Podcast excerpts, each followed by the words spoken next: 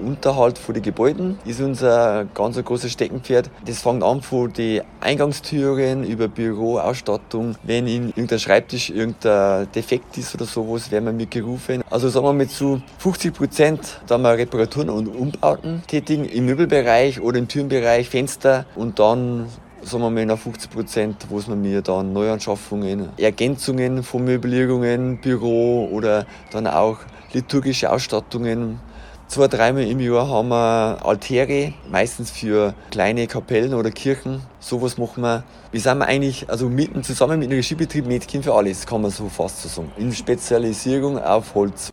Der Leiter der Domschreinerei in Passau, Martin Sattler.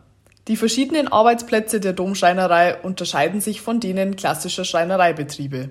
Und so fließt bis zu einem gewissen Grad immer auch der Glaube in die Arbeit mit ein. Das ist so beeindruckend, wenn man weiß, dann die Altäre oder die Hochaltäre sind schon 400 Jahre alt. Dann versucht man natürlich auch seine Sache irgendwie so ewig zu machen, dass man halt sagen kann, das hat ewig Bestand da drinnen. Das wird nicht in 20 Jahren ausgewechselt, weil es nicht mehr schön ist. Man versucht ja einfach mal das abzustimmen auf das Gesamte.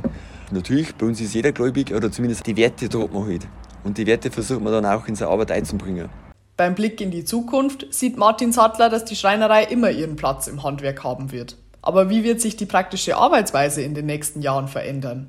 Wenn ich viele Neuanschaffungen machen müsste, dann äh, hätte ich natürlich höherwertige Maschinen, Computerprogramme, äh, in der Planung schon, in der Arbeitsvorbereitung war das ganz anders. Das ist aber bei uns nicht so. Wir werden weiterhin einen Kreissäge brauchen, Fräsen brauchen, weil es einfach für Ergänzungen oder Reparaturen wir das brauchen. Da wird sich nicht schlagartig was ändern. Ob das tatsächlich so sein wird, wird die Zukunft zeigen. Fest steht jedenfalls, dass das Bistum Passau in der Domschreinerei auf richtige Profis des Schreinereihandwerks zurückgreifen kann. Und das ist doch schon mal eine gute Basis. Tamina Friedl, katholische Redaktion.